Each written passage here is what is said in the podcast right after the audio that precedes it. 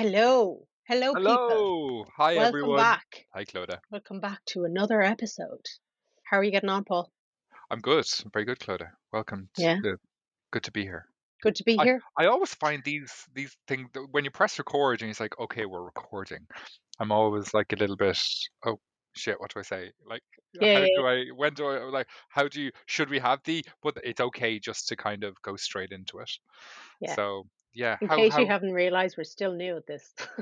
very new. We're yeah. not that. I don't think we'll ever change. It's just who we are. No, Um, no.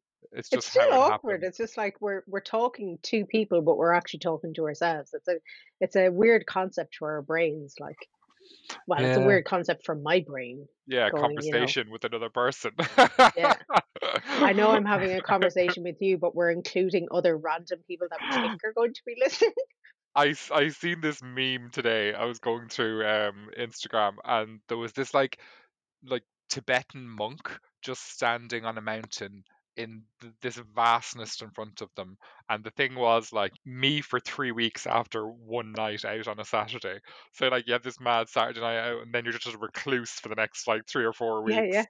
It's just just pure isolating yourself yeah, it really is just the social overload of it, and you're kind Yeah. of God, yeah, need to just isolate for three weeks.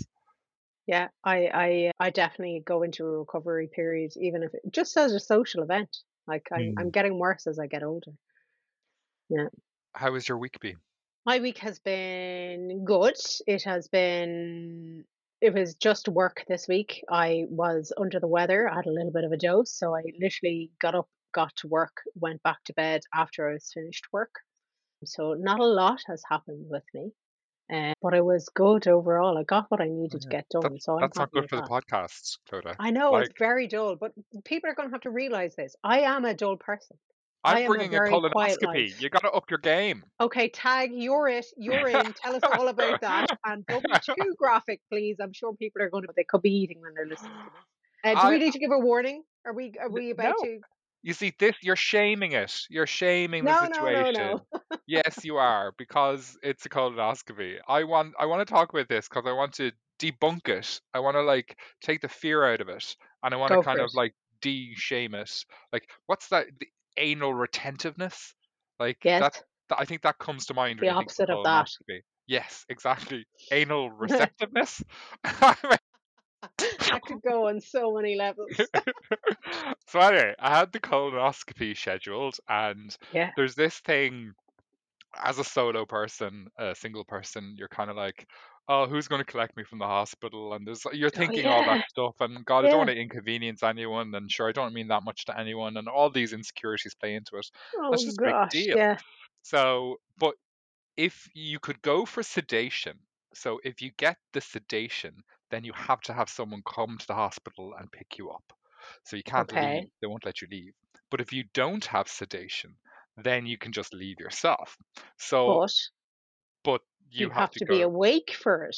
Oh my Yeah. God. Now you're you're still awake under sedation. You're just very chilled and you, you're doped up, basically. So Is that what you went for?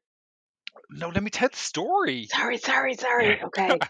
Uh, so I went to the hospital and I checked in and everything like that, and I was very, I was kind of cheerful, reading my book, very just happy with life.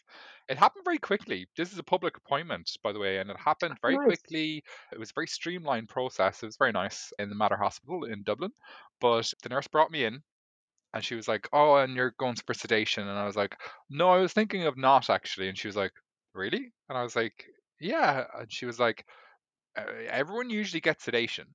And then I was kind of like, ah, I don't have anyone to pick me up organized. And she was like, no, you need to organize someone to pick you up because you'll probably need sedation. And she's like, I'm going to put the the thing of your arm, so you need a, an IV line in your arm so Cannula you. thing, yeah. Ca- thank you, cannula. Um, So I was like, okay. So I sat there for 15 minutes debating whether to do this. And she came back and she's like, are you, get, are you getting it? And I was like, no, I'll try without it. And then if I need it, just put it into me. And then she was like, okay. And then anyway, went in for the for the procedure. Very nice doctor, actually. His name was Alex. He was very nice, and this lovely nurse. And they were very they were very kind, very nice, and it was all very kind of normal, which is great. Then they were like, "You're not going for sedation." I was like, "No," and they're like, "Okay, let's explain this. I might be a little bit uncomfortable." And they were like people can be very tense, and I was like, listen, I'm just going to be honest. I'm just going to put it out there.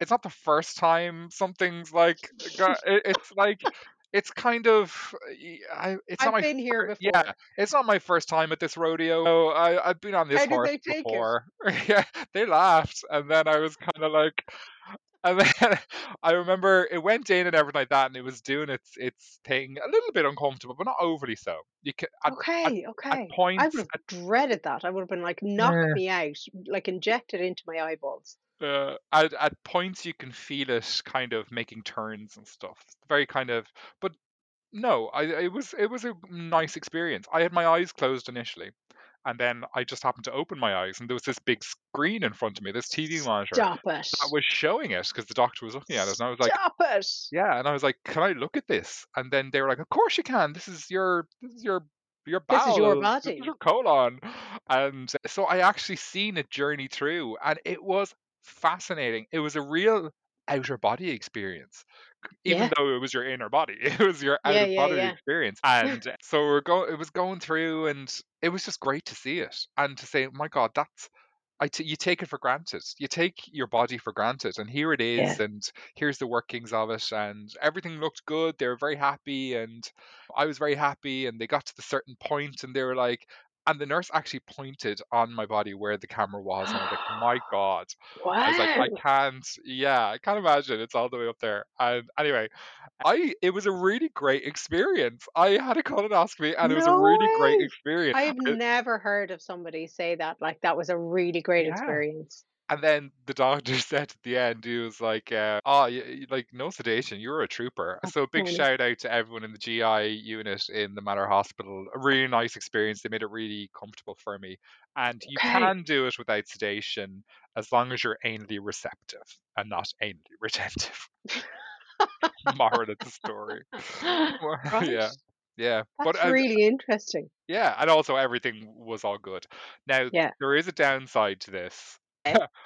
What is the downside of getting colonoscopy? You ask? Mm. You have to do a cleanse for like Oh, I've 48 heard hours about the drink beforehand. beforehand. Oh, Yeah. the drink. Oh my god.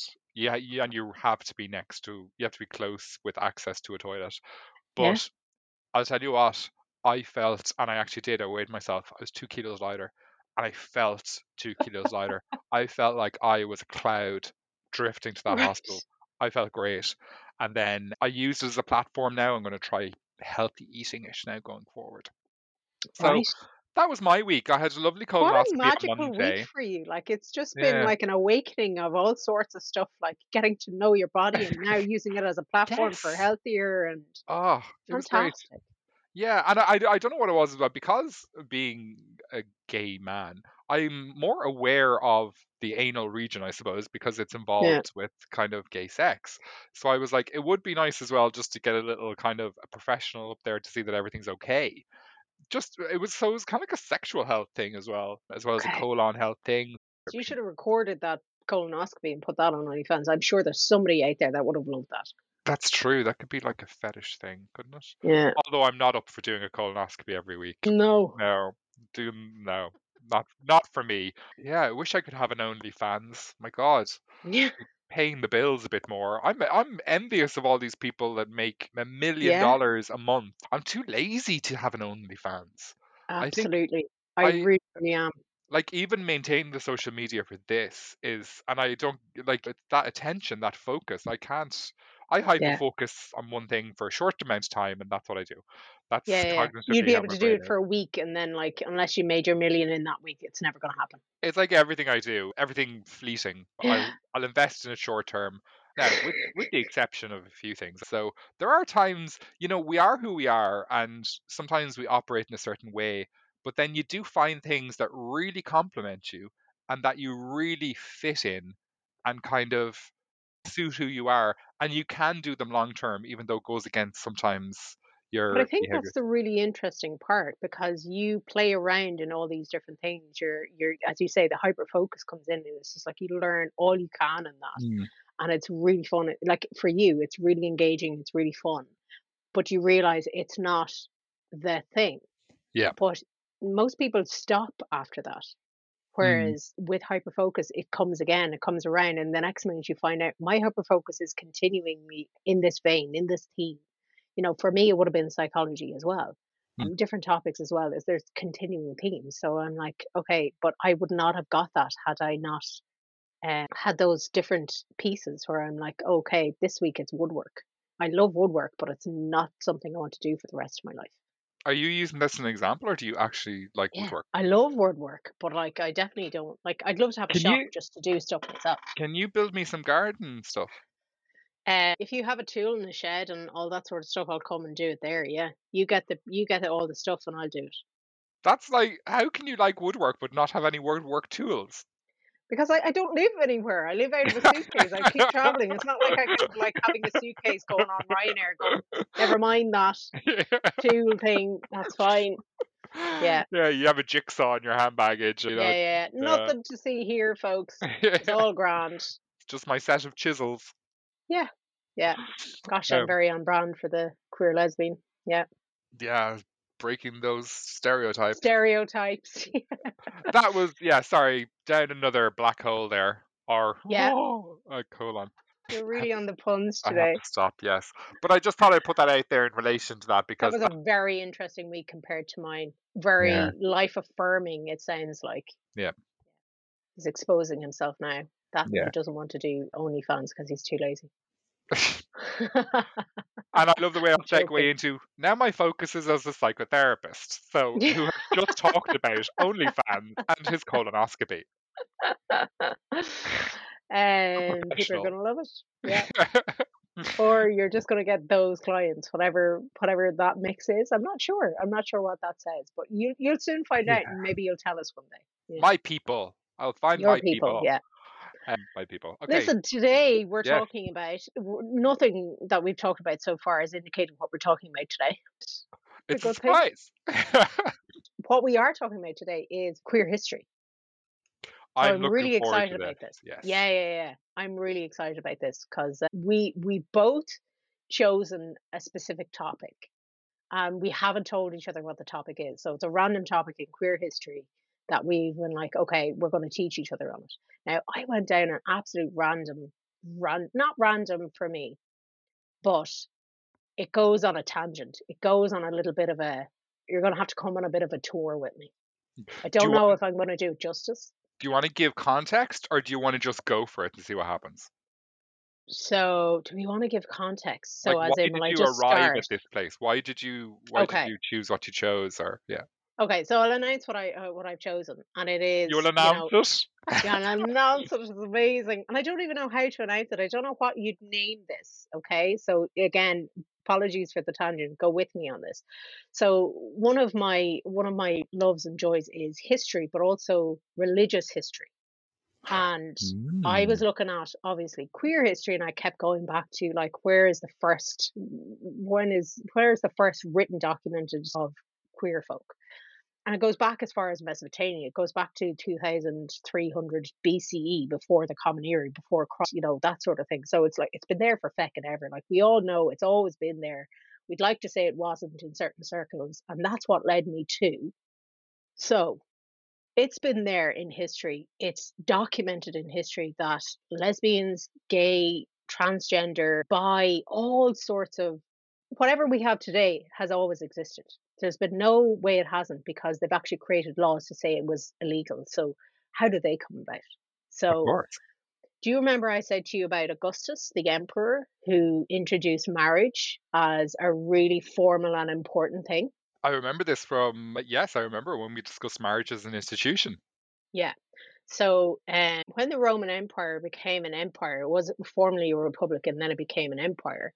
They were really on the road to like just taking over everything they possibly could, and they needed armies. They needed strong armies, and so they needed people to procreate, and they needed people to populate these towns and cities. So they like would okay, we've just taken over Spain. We need you to go and live in Spain now. But we needed people. We needed families. We needed families to have loads of kids that would have men to go into our armies.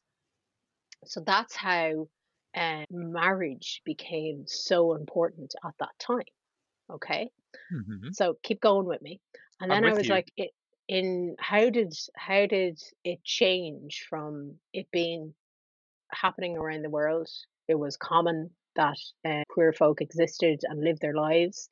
It wasn't um, illegal or thought of against until marriage became important. And then it coupled with Christianity. And my beef is so Christ never spoke in his ministries. He, there's no words in the Gospels of Mark, Luke, John, or whatever the, the Gospels that say the words he spoke. He never speaks directly to uh, or against, should I say, queer folk. He was all about love, compassion, acceptance. The Gospels weren't written until 30 years after Christ died. They were written by men who had an agenda, who thought this is how the world should be. So they took what their interpretation, even though he never talked about it and continued on, and Christianity developed with Paul, the first apostle. Okay, he wrote the first gospel, apparently. So now Christianity is now taken into the Roman emperor. It's became it became their religious. It was it was their main religion. So now they're outlawing it. They're saying that homosexuality, and specifically, they're talking about that was an abomination. Everything you've heard, that's where it started, and it soon became over the thousands of years, hundreds of years, that uh, it became into law, and it became doctrine then that these views on same-sex relationships influenced Roman laws and culture. So you had the the influence of the Roman emperors who needed bodies, who needed people, who needed men to fight their wars. And then uh, previous to the Christianity, this wasn't overly like it wasn't against the law. It only became against the law when Rome and uh, Christianity kind of really joined up, that it really started to play a role in it. Before this, it existed. People just got on with their lives. And when it was inconvenient to an empire, when men interpreted Christ's work, despite him never saying anything after it, writing books 20 or 30 years. The first book was 20 or 30 years after it. And then Christianity coming in and compiling all of these gospels. And to make another point, there are gospels that weren't included in the, the Testament, the New Testament, or the Old Testament, should I say? No, the New Testament, should I say? And that specifically like include and welcome homosexuality, queer people, and they cherry picked what was allowed, what wasn't. But it's based on men's view of the world. It's a very paternalistic view that has now been handed down and incorporated into world history. So this is where this tide started to turn. Uh, so queer history is there for everybody to see.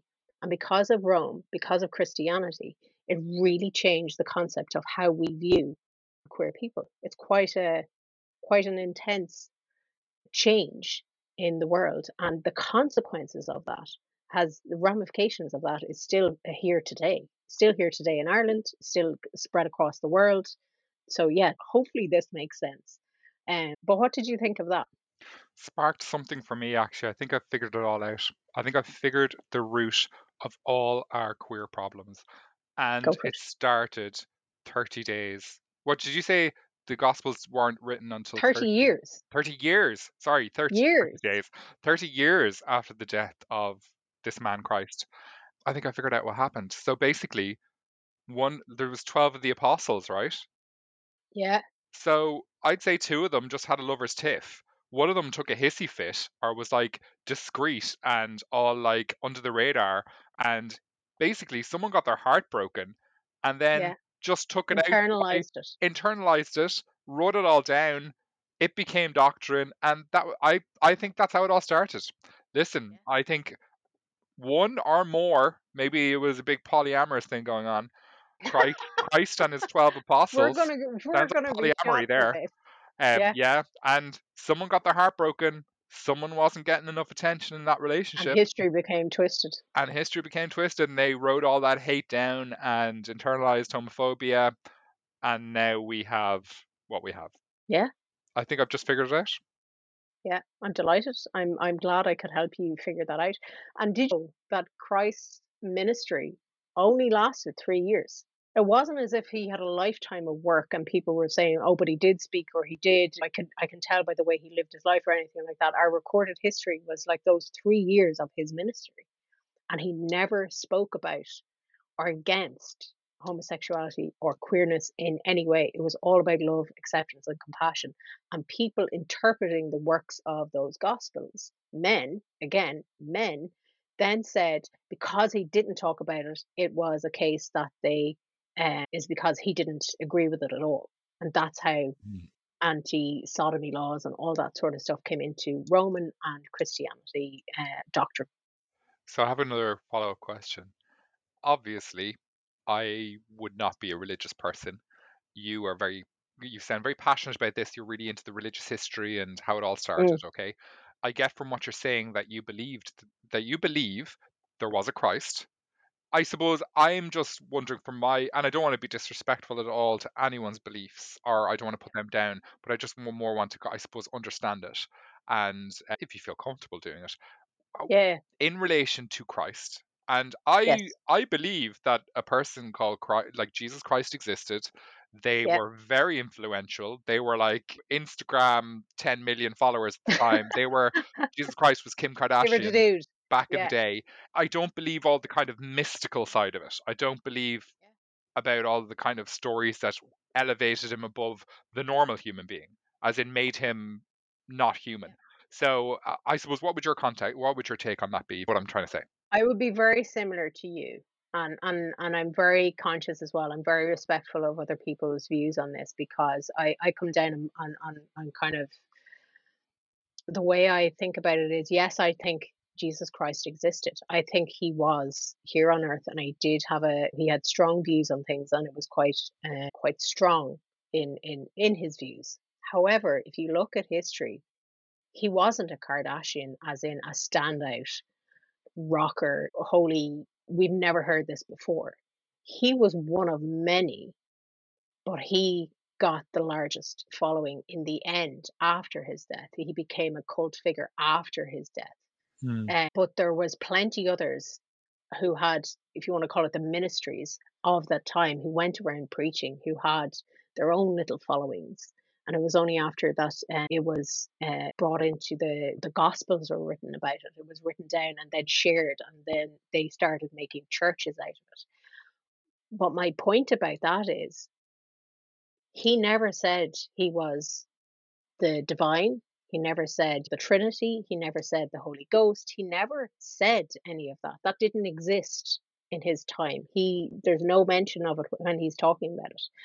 Men, again, wrote that history, interpreted that, interpreted his words, and made this mythology out of it.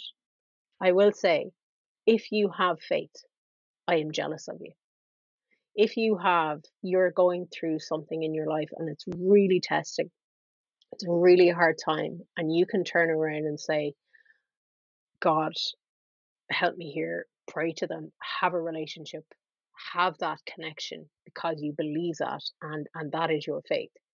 I am jealous of you but i can't. I Mm. i my brain goes to well what are the facts? What are the history? And jesus was not an absolute outlier that he spoke absolute truth that was never heard before.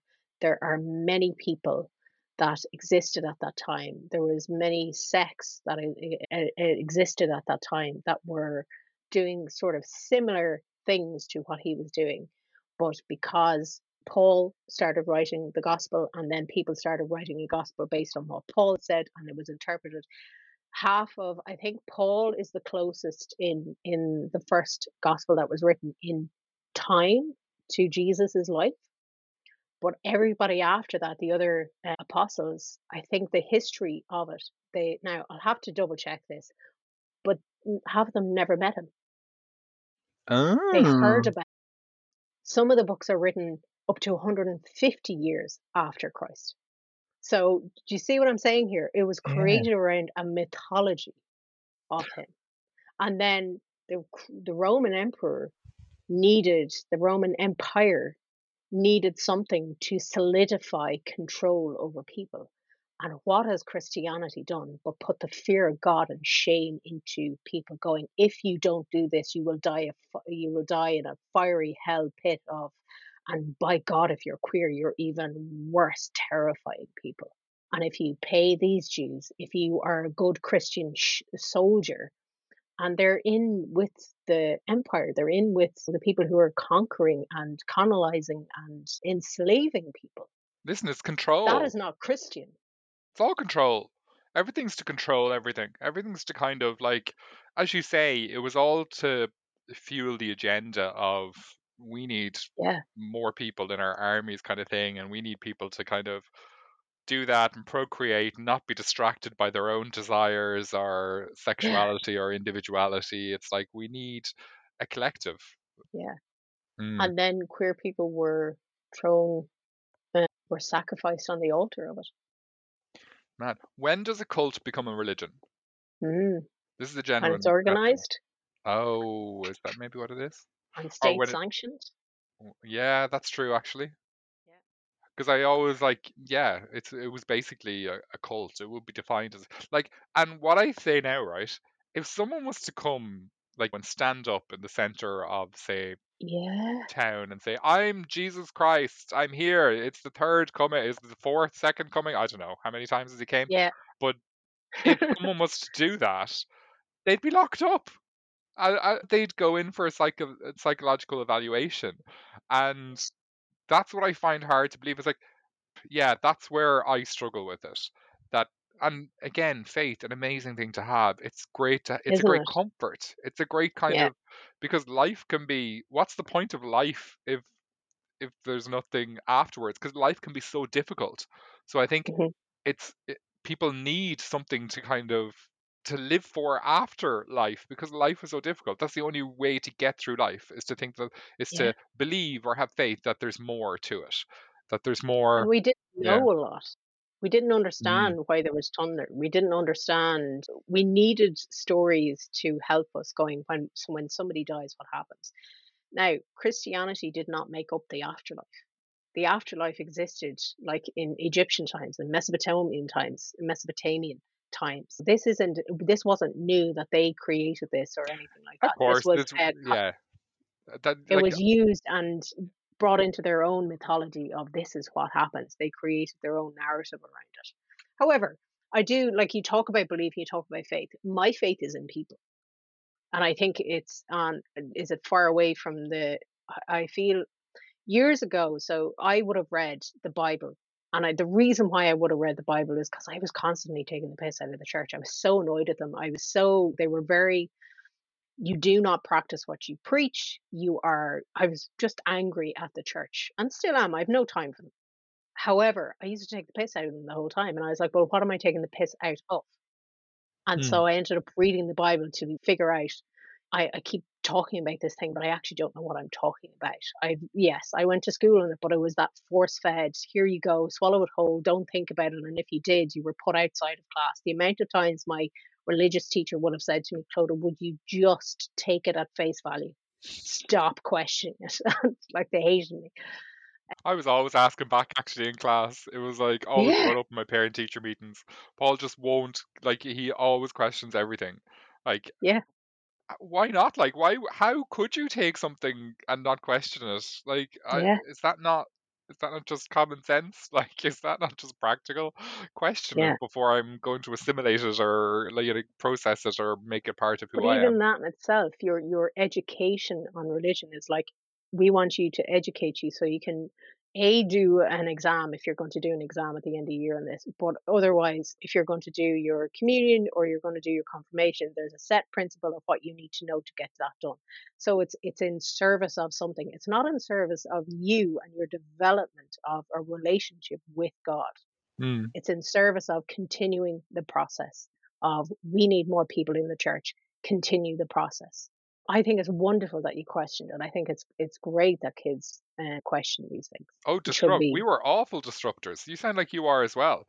The, I, that word has come up recently in the last few years. Individuals who are disruptors, who Yeah. and I embrace it. Yeah, disrupt. I was a disruptor in school, rightly Yeah. so.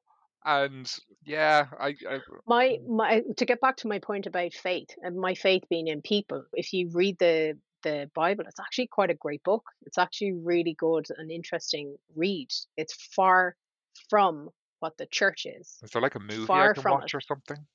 Like, Charlton Heston, I'm sure, is one of the gods oh no, no, no, no. I I But that's what. I found is like my faith in people, my faith in with with in Jesus' time, what he did preach about was that love your neighbor, be kind, be compassionate, always turn the other cheek. Don't don't fight fire with fire, or else everybody go blind. What's that thing? If you an eye for an eye, and everybody will go blind. Oh, sorry, I'm just But remembered his that. Yeah, sorry. If I masturbate too much, I'll go blind. Sorry, go on. exactly more shame. Yeah. But essentially, what he was saying is everybody has good in them, and that's what I believe, and I, that's what I have faith in. So when the world's going to hell in a handbasket at the moment, and it's really hard, especially for queer people, I go, but look for the helpers, look for the good, look for the ones who are going in and going, absolutely no, I love you 100% just as you are, and that Okay. is hugely what I rely back on, and that gives me what faith I think in in a God would give me. Okay. So the topic was queer history, Yeah, and how I queer history didn't get started. I, I, I kind of you have me in shock here. Not in shock, but I'm kind of like one of those things I don't like talking about is religion because Right. I always I always piss people off Oh, I'm gonna piss somebody off on on this. religion. Yeah. Mm, And I know that's the one thing they say never to talk about, isn't it? Isn't it politics, Mm. religion? Politics, religion, and What's the third thing? Isn't there something else you should never talk about? yeah, politics, religion, Religion and and oh, politics, religion. We, we'll I'm gonna Google Google this. it. Yes, politics, religion, and something else that you're never supposed to talk about at a party or in a social occasion or anything like that because it's so dis- uh, divisive. Finance, maybe that's it. Yeah, politics, finance, and religion. Yeah, okay. Yeah, politics, religion, and money. Don't yeah, talk three about things you should never talk about. Yeah. Uh, but anyway, fair play for bringing up uh, religion. It was really, it was, it is interesting to know It's where it how the queer history got distorted. That's where I was like, it, it has been there. We know it's been there. It's in the history books. Even the, the fact that they had to write laws in Roman times, they wrote, wrote anti sodomy laws. In doctrine in Christianity, they had to write it. So that means it existed. And that was like, okay, but where did it exist before that? And go Yeah. back and go back and go back. And nearly 3,000 years before Christianity or the Roman Empire ever existed, there are documented evidence uh, that shows queer people existed. This segues kind of into a little bit into my into my queer history thing. Okay, go for it. Uh, no, but I think it seg- segues in because religion features in it as well. But Okay, sorry, no, finish off yours first. But it does kind of that's segue in. Like that's basically it. My my thing was like, how did we go so wrong as a society, as a culture, as a world, as a when it was there, So it when was. it's always been there. It all started with Jesus and his twelve husbands. that was one of the the biggest contributing factors. I'm sure there is that internalized. I'm sure internalized homophobia existed long before. I don't know why, but Sparta, even Sparta, men being men, and these really rough and absolute pinnacles of what it means to be an army. They're even said to have homosexual relationships. So, like, even in the the representation of what it is, it was there. And then, how did that get lost? Jesus and his twelve husbands. That's not that's that's not where this all started because as you say, it goes back further. Mm, and I suppose I'll segue into mine now because it is and I, I I which religion is older? Christianity or Islam? Because Islam would be very, very strict, even more kind of oppressive against the queer community throughout history than Christianity. So Christianity developed in the second temple of Judaism in the first century CE, and Islam developed in seventh century CE. So it's after Christianity developed first. So Christianity was first, okay, and then Islam came. Okay, Mm, that's interesting. No, I suppose something when I was looking this up, I was like, queer history, what do you want to look at? And I mhm. suppose things that have happened in recent times that have really affected me as a queer person, because I don't want to look at the positive things. Because no, the positive things are important to recognize. They really are. But I think we do need to like also recognize the the negatives as in, in ways that we've been persecuted and how we've built up our re- resilience and why we're so vocal and why we ask for what we ask for which is just what everyone else has just the right to exist but why Yeah. we're so vocal about it why we're so loud about it why people are like why can't you just be happy with what you have because queer Why can't people be in the shadows? exactly and i suppose for me the most one in recent time was the Pulse nightclub shooting in Orlando. So I don't know if hmm you remember that. It was kind of like do, um, yeah. June 2016, and it was a nightclub in Orlando, in Florida, in the United States. And I think it was like 2 a.m. in the morning. Things were winding down. There was a drag show going on. It was a Latin music night. So there would, would have been a lot of kind of queer Latin individuals there that night. But 49 people were shot dead by that gunman that night. 49 people and it went on for I think three hours and horrendous. I like reading about it, watching the cell phone footage, the mobile phone footage, and like people trapped in toilets, and then the shooter took hostages, and just awful, awful stories. Like, could you imagine being at a nightclub? Enjoying your night out, you know, you're having seen a drag show and thinking it's this really safe space for you to be because the world is such Living your best life. yeah, living your best life. And then this person comes in and just opens fire randomly and just starts shooting people. And I I just really struggle to understand that sometimes, but that's what's stuck in my head that like the world is such a dangerous place for queer individuals. And yeah, so that was that was where I started with my queer hmm history. And out of that, of course, the shooters, and I'm not going to name the shooter because I loved Mm, recently how the New Zealand Prime Minister, what's her name? Ahern something, thank you. When they had their really bad shooting in the mosques a couple of years ago, she refused to name the shooter. She was like, he will never be named. He will never be put into public because he's not getting notoriety for it. And I love Yeah. that and it should be the same. They should not be glorified and they should not be put out there. Exactly. But basically, this person said that they were doing it for ISIS, Islamic State, and that they wanted the fighting in Syria and Iraq to stop and the persecution. And anyway, this is their way of making that point to go into this nightclub and just randomly kill 49 people, 49 innocent people.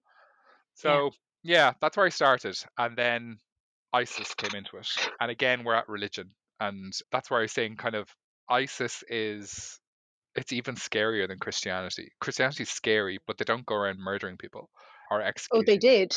They yeah, but let me get let me get Yeah. to the point.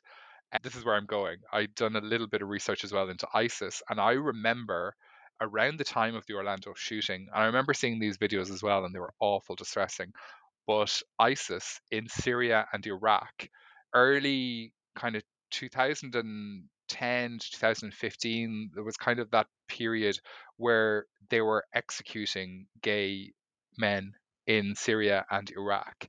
And hmm how they were executing them was they were throwing them off buildings.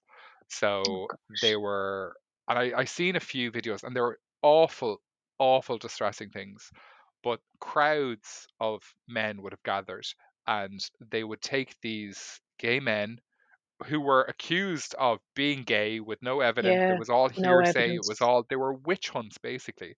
Yeah. Uh, now, I know you've said, yes, Christianity has executed people in the past, but this is modern day. This is Mm. 2016. And two men who were found to be in having homosexual sex with each other were put in front of a judge at the bottom, like not even in a court, just like randomly Mm. surrounded by militia and machine kangaroo court. And, Yeah. yeah. And you like sentenced you to death and then taken up the top of the tallest building in the city and the two of them just thrown off the building. And Mm. just awful, awful stuff. I remember I was reading an article. I'll go to the article that uh, I have. There was there was there was a few of them, but I suppose I got them from the Advocate and also CBS. But uh, the two men, and I have their names, but I want to I want to try and pronounce them properly. There was 32 year old Hawas uh, Malawa. And he requested to be shot in the head rather than thrown off the building. He didn't want to be thrown hmm off the building. Obviously, what a horrendous death Yeah. and that plea was ignored. He was the first man, he was 32 years old. The second man was a 21 year old, Mohammed Salam, and he pleaded and pleaded to just to that he had repented, he'd never have gay sex again, and just to please be able to live. And they ignored him and threw him off the building. Uh, Mm-hmm. The worst thing about all this is that if they survive being thrown off these buildings, they were then stoned or shot in the head by the crowd that were there at the bottom. And this crowd, I've seen kind of pictures and stuff like that. Young men, like children, male children, and adults, and just Mm. 2016, like Yeah. 2016. It's still Um, happening. It's, it's still happening in, just- in in Afghanistan as well. Yeah. just awful, awful stuff. And the United Nations kind of, I remember back in 2016, they reported that at least 30 people were killed that way in Syria Mm. and Iraq, thrown off buildings, at least that they know of. And I actually, when I was doing like looking up the articles and stuff like that and reading the names and reading the stories, it's just like bursting into tears. You just Mm. kind of, there's so much, so much hate in the world still for queer people. It's such a dangerous place. The world is still Yeah. a dangerous place for the queer community. That's why, yeah. So that was where my queer history started. But I went deeper still. Okay. Do you want to give a moment? I don't want to be, these things happened. Don't want to be too flippant of I don't wanna yeah. It's a real serious. it this punched me in the stomach I, it, every Yeah. time every time i read it and every time i go back to it because i think it was now it's 2000 it was eight years ago nine years ago so Mm. it has gone a bit into the past but it is now queer history this is our queer Yeah. history you know every day it's happening to yeah but it, it really speaks to we only spoke recently about in a, in a in an episode about queer joy and Mm. and there was a bit of a struggle in that episode of going what is queer joy? and, and trying to find it and you know um and the importance of it. And and one of the reasons why I probably went back as far as I did going what what changed? This this was always here this was always it always existed. There was no it's not a it's not something that just magically appeared overnight. It's just human.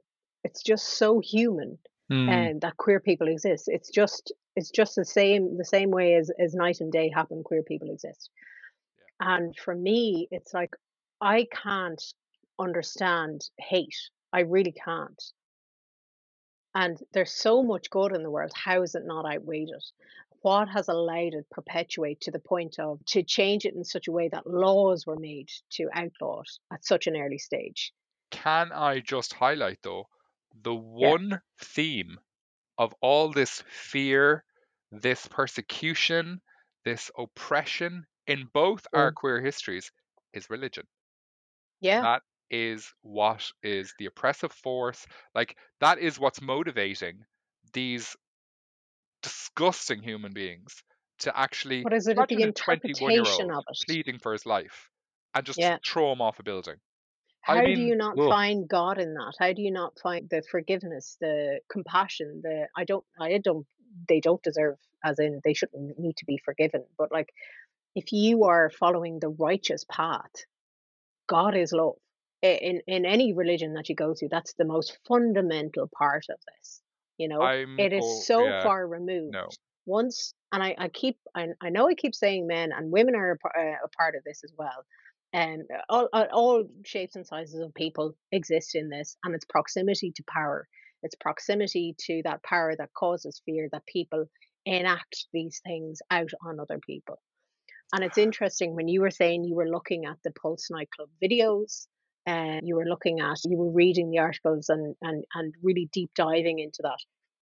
I've stopped doing that for years now Mm, and uh, the reason why and and and I think it, it's really encapsulated in something I heard recently uh, on a course that I was doing is that in in Northern Ireland uh, the um, ambulance force the ambulance uh, people that go out to car wrecks that go out to stabbings that go out to really hard situations and they have to look right into the humanity of the the people on their worst day and anyway, this this call out, what they do afterwards was the debrief. Now, if they know it's a bad call, people get in touch with whoever's gone out to a call and how was that? How are you doing? And one person turned around and said uh, they felt so guilty, they felt so ashamed, and they were like, uh, I didn't look. So they rocked up to this car crash and, and there was multiple car crashes so there was multiple ambulances at the scene and they weren't really needed so they chose not to look they said i don't I've, I've seen so much already i've seen so much destruction pain hurt and it was a bad crash and i chose not to look and i felt so ashamed i felt so guilty because my colleagues went in there and the person was talking about sometimes you need not to look. You need to turn to what was good. Your colleagues were already in there helping, and that's okay. You not looking is is minding yourself in such a kind, compassionate way. I'm going to I'm just going to come in and counter that with like I don't agree fully with the context of that because I think it's a different Mhm. situation. It's not that's something that has happened that those people have no control over. They know they're powerless in that situation, so they they choose not to look. For someone that's in Western, a queer individual that's in, uh, living in Western society has privilege, has like freedoms, like you know, has all that. For them to not choose to look at all this awful stuff that's happening to the queer community, say in Syria or Iraq, that's different because Yeah, you have I hear where you're to be going vocal and we you have Yeah. the power to be you have the power to make a change or to be vocal like you have you have the power you have you should be angry is what i'm saying you, Yeah. like, i should And be I'll angry clarify that. i like Yeah. even as i talk about this and i have these names in front of me and i'm all these men that were executed all these young men some as young as like 15 i'm kind of like fuck religion fuck Yeah. all the bad it's done in the world Absolutely. And I, I'll clarify what I meant by that is that people in the queer community are when when I was looking back on like even in, in Irish history, even in, in recent history, everything that's come in the pride movement, everything that's come out of games has been so hard fought for, Hmm. has been out of tragedy that massive changes have happened. And the queer community are so tired right now. They are so under attack. And I suppose to clarify what I meant there is if anybody is, you're getting it every day on Twitter. You're getting it every day on Instagram, people saying, I've just been kicked out, or a trans person has been attacked, or the media are writing all of these stories that are just attacking the queer community. They're exhausted, they're under attack, they need recovery. So it's okay if you're there not to look for a while when Mm. you are more like I I feel there are things I don't ignore it, but I don't look at videos that people are actively being shot or actively being killed in that graphic sense. We should never be exposed to that in any uh, humanity. I know it's happened. I know it exists. I will not turn the cheek and go, I am not looking at that. I'm not dealing with that. I'm not. I will use my voice on that. But anybody in the queer community that is struggling right now and is being bombarded with these images, with these messages, and they're exhausted, please take a break. Hmm. Don't look. what you're speaking to there really kind of brings up for me what we discussed about kind of in relation when we're talking about queer mental health and the cycle of oppression. And Mm, part of that cycle of oppression is that you get to a point where you fought so much and you're kind of trying so hard, like that you get fatigued. Fatigue is yeah, the final part of that cycle where you just kind of continue because you get so tired mentally to mm, continue fighting, to continue being resilient. Like, yes, and you get fatigue. So I totally know, I totally kind of relate through that Yeah, what you're talking to there, and that's that's so true. It's like, yeah, but yeah, and I suppose it's a hard important. history. I suppose what's important to recognize here, what's happening in the space between yourself and myself is, I'm angry and Mhm. impassioned, and the anarchist in me has flared up and you've touched into the fact that I prefer not to look at that because it's fatiguing, and so I I've done so I use much. my voice. Yeah, Yeah, I think it's important to. I, I do want to use my voice. I do use my voice. But uh, the other day, the shooting in the US, the shopping mall, Mm. um, And uh, Twitter is an absolute dumpster fire at the moment because I was just scrolling along, not really just randomly doom scrolling. And the next minute, this video came up, and I saw the video of where those people were shot and killed. Like, this is I, I think one of the previous texts was like Dolly Parton is at it again, giving away free books, isn't she a legend? And the next minute I saw people being killed. That is not normal. It's not. That is not okay That's that we're society. exposed to that. We're being Yeah. desensitized. It's Now, actually being am I furious at horror. that? Yeah, the desensitization. That's what I really want to mind people. Uh, there is so many good. There is so many people out there fighting. There is so many people out there looking to have change, to make it better. It's okay to look at them as well and to not always look at the worst case scenario. Now, I suppose one of the the themes of what we've just talked about today is that I hope I have impressed upon people is that this was something that was so wrong in our history. It got so turned around because of political and religious ideology. It was wrong. Queer people were never wrong, but it suited a narrative for an empire and a religion to grow that they were so uh, narrow in their focus of this is how you have to live a life. This is the only way you can live a life. If you don't live this life, you are going to burn in hell for all of eternity. That's what went wrong. The people in Iraq and Afghanistan, the people who did that in 2016, they are wrong. There is no doubt in my mind that they are wrong. But if we continue to look at the the bad, look at the really, if we're desensitized because we're looking at those videos all the time, we won't know the other exists. We won't know it's wrong. We know it's wrong because we're absolutely furious, but we'll be so fatigued of going, oh, here it goes again. It's so fatiguing because we're powerless. I I want to help those people. I'm probably looked at it at the time and wanted that not to happen, but we're powerless in what we can do to to help people. There's only so much Yeah. you can do, and maybe getting angry is enough, and maybe kind of just highlighting it today is enough. Highlighting Yeah. these issues. I I had If you look at the else. This helpers, though, Yeah, this wasn't even what I. I I- want you to go on to that. I want you to go on to that. But I really, just my last point on that is Yeah. when I look for the helpers, I see what they're doing. I see the good that they're doing. So in in making our voices heard, in hopefully people knowing that you can, as two therapists here, in seeing private clients, you are welcome in our door.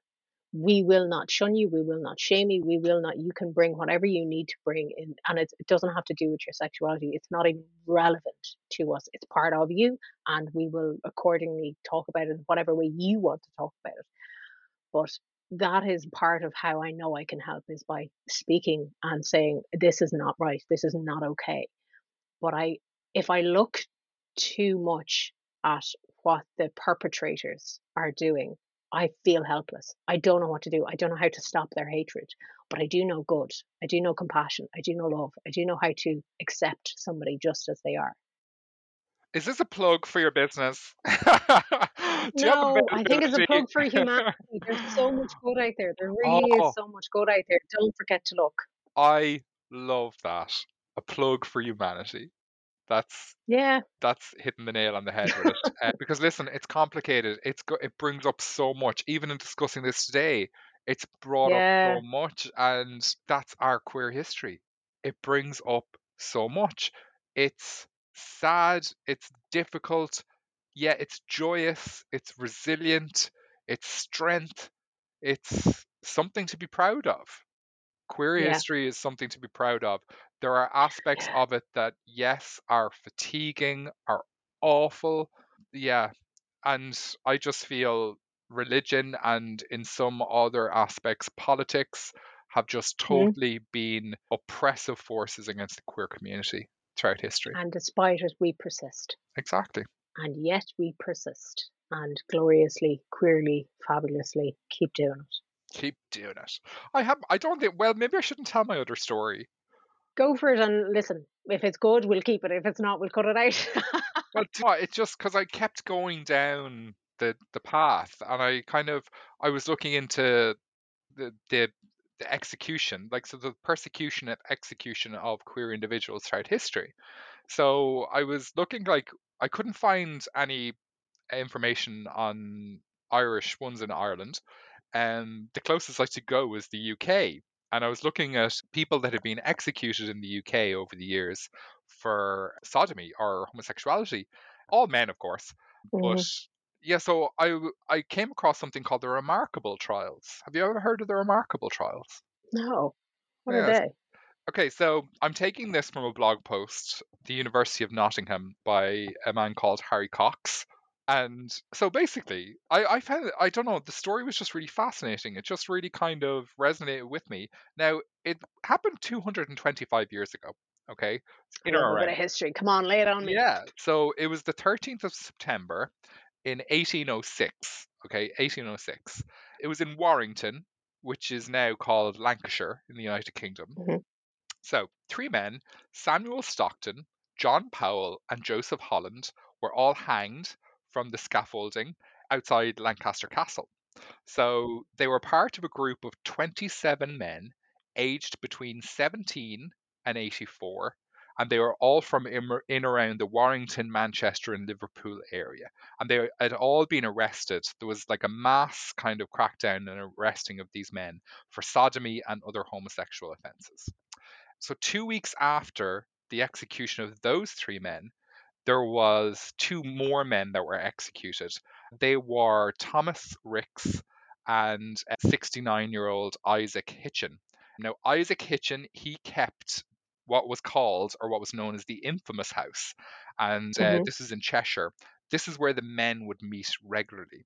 So every Okay, so it's like a little speakeasy, private little yeah, little, meeting place for little them. meeting place, little safe space, maybe is what it was. Yeah. So Monday evenings and Friday evenings, these meetings would take place.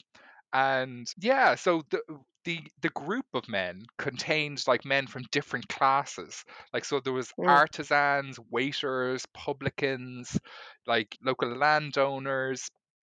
So all different people. And then there was like one gentleman as well then uh, named as Joseph Holland and he was a pawnbroker and he was said to be Mhm. worth like 40,000 pounds, which is like So there was no class system within it, really. Yes, there was just Love all it. these humans came together from the different classes, and Yeah. yeah. So, of course, at the time, the layperson and the media, the printed press at the time, newspapers, kind of found it difficult to frame this. Uh, How Mhm. do you how do you put this to the public? How do we kind of these trials are happening, but how do you put it to the public? Yes, how do we make it palatable? So, like, they likened them to the Freemasons. So they were kind of like saying these men Mm. were meeting every Secret Monday, Friday. society. Exactly, secret society like the Freemasons, but they were nothing like them. They were kind of obviously meeting because they were gay men. So Having a fabulous time, no doubt. having hopefully a fabulous time. So five men in total were executed, and they were hanged for what happened. The rest were all investigated and kind of shamed, and but eventually all the charges against the other men were dropped. Um, there was Mhm. a lot of media stuff with it. I loved the language that was used, that was taken from the trial transcripts. So Oh, um, there was just a couple of things. So I want to kind of Ricks, one of the Thomas Ricks, one of the men who was executed. Uh, he was initiated into this world uh, in, Mhm. s- in the 1780s by friends of his in Manchester, right? They used to loiter in the exchange in Manchester, Manchester city centre where they would meet, how he put it, this description of people. Uh, far from being seen as a separate world or subculture, these encounters were the casual consequence of masculine social life. And Ricks recalled that he had been making water on the way home from the pub when a friend who then came up to him and took hold of his yard. Upon they had This is amazing. I know. Upon they had used friction with each other till nature spent. Nature's best. I just, I read it. I was like, It's oh, poetry. it's poetry. It's queer poetry. And yeah. yeah. so before the trials, Ricks had tried to save himself from the gallows by giving the two investigating magistrates a full confession and a detailed account of the goings on at the house in Cheshire. Ricks also testified that sodomy was widespread and considered normal in Warrington, Manchester, and Liverpool, describing casual encounters in the streets. However, the Yeah. magistrates were having none of it. And they did lead him on and say, "Oh yes, we'll give you a pardon, give us all the information." And then they reneged on it and they uh, they pulled out of it, and they, of course, unfortunately, Yeah. hung hung the poor man along with the other four. But um, there was one of the men actually Hitchin, one of the older gentlemen. He refused to give any information, stood his ground, refused to cooperate. He was also uh, hanged as well. Yeah, I just found it was. They tried to make it a bigger thing as well. The two judges, because this is a traveling high court that went around and it was sitting in Lancaster. Yeah.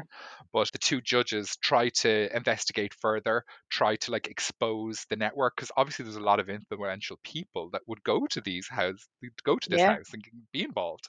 Because obviously queer people are quite. There's political clout there. If you're kind of like, I want to come up in the world, I'll catch such and such, and I look great. Yeah, but like queer people are quite successful and they're quite resilient, so they do uh, like Exists occupy. Yes. So these two magistrates were on the witch hunt, and they did execute these five uh, men, and they had arrested the twenty-seven other men. But the Home Office stepped in, and the Home Office were like, "No, you have to stop now. Let's let's, Yeah. let's go back to the way It's it gone was." too where, far. yeah, it was all. It was nice when they were just meeting in their house every Monday, or Friday, and there wasn't an issue. They weren't hurting anyone. Just let it be. Yeah, Uh, yeah. You're making it an issue. Yeah. Yeah, so 1806. I just really, just I, I love that language, that poetry. Making water, going for a piss. Came up to him and took hold of his yard, little hand job, and then used friction with each other till nature spent. Just orgasm. What did you say there in 1806? 1806. In 1861, the Offences Against the Person Act came into force, criminalising homosexual acts between men in Ireland. So I wonder, was that like a catalyst in uh, after Oh. the UK? The UK sneezes and we catch cold. Yeah, probably an influence there. But yeah, they're remarkable trials. I came across them. I just thought that was a, a really interesting story, and it just shows how queer life was happening even 225 years ago. Yeah. Oh, we were there. You can't get rid of us, Yeah. and you won't be able to. Yeah. Yeah. So there you go. That it's kind of like like I mean, you like we did. We we mentioned it on in terms of it is a sad history in a lot of ways, but it shows such survival, such resilience, as you said. I hate that word actually. Sometimes I hate that freaking word. I hate that people have to be resilient, Mm. but uh, there is no stamping it out. There is no getting rid of it because it's just human. I seen something today, and it was like, don't commend me on being fucking resilient. Just change the fucking oppressive systems that I Yeah. cause to have to be resilient. Yes. There we go. Now we have it. Yeah. So that is it. I, I suppose, to debrief from all this, um, hmm I really enjoy that. It was a really impassioned journey. It really invoked a lot within me anger, that anarchist that I Mm. touched on before, but also just. I'm going. I'm glad I, f- I ended on that story because I did want to kind of acknowledge and put myself in that house in Cheshire with those men just meeting to be themselves and to get that sense of queer joy, even just for that those fleeting kind of couple of hours for themselves. I think it's important to recognize, yes, our rich queer history, but also to give a moment for the probably millions of queer individuals Mm. that have been executed and murdered and killed over the years.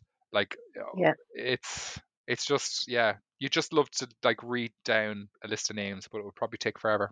I don't think we'd ever end it, would we? By the time we got to this century, we'd we'd just be adding on names of what's what's happening around the world.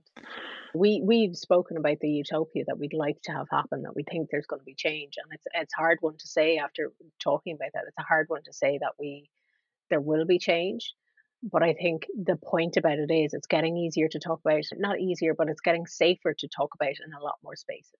Mm, And that's the point of it as well to keep talking about it, to keep understanding how it's come about. And hopefully, the amazing thing could be like if one person listened to this and they were homophobic and they went, actually, hold on, this actually doesn't make sense at all. Like if it's existed since all time and this was like a political will, religious will that's based on interpretations that I, was never said in the first place. Surely there's something wrong there. Do I have to examine my my inherited uh, beliefs that have just been handed down to me?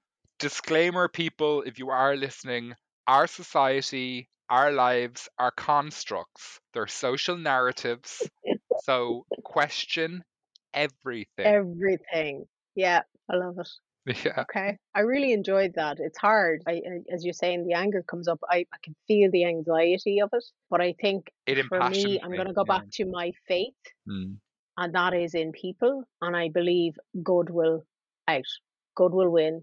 And we keep having, keep looking for the helpers, keep looking for the good. That when the bad stuff happens, we can't stop it. But there are people that are going in that are fighting for change. There are people that are actively going, no, I, I'm any way I can spread joy in this world, I'm going to do it. Um, and that's what keeps me going. I do know the bad stuff is happening, but I choose not to look at that solely. Okay, so would it be fair to say, framing this as we come to the end, that you are Mhm. taking, you're holding on to your faith in people, your faith in Mhm. humanity, and that's amazing. And then I'm coming away with the fire, that impassionedness, and holding on to that as well. So I think between those two superpowers Yeah. that we kind of have, I think yeah, we can hopefully do our part in the queer world. Yeah. Thank you, folks. Thanks so much, everyone, for listening. I'm going to take 20 minutes to kind of decompress.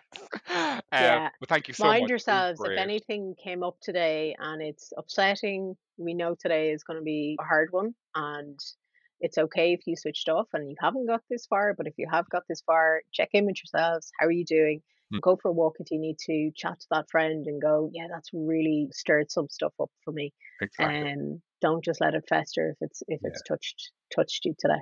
And we always have support links in the show Yes. notes. So there's always kind of support links there for counseling and LGBT networks and stuff like that. So do reach out to them. And but thank you for being here. This is our little queer network. And Yes. thanks for staying with us and hopefully listening to us and being on this journey with us. Yeah. Yeah.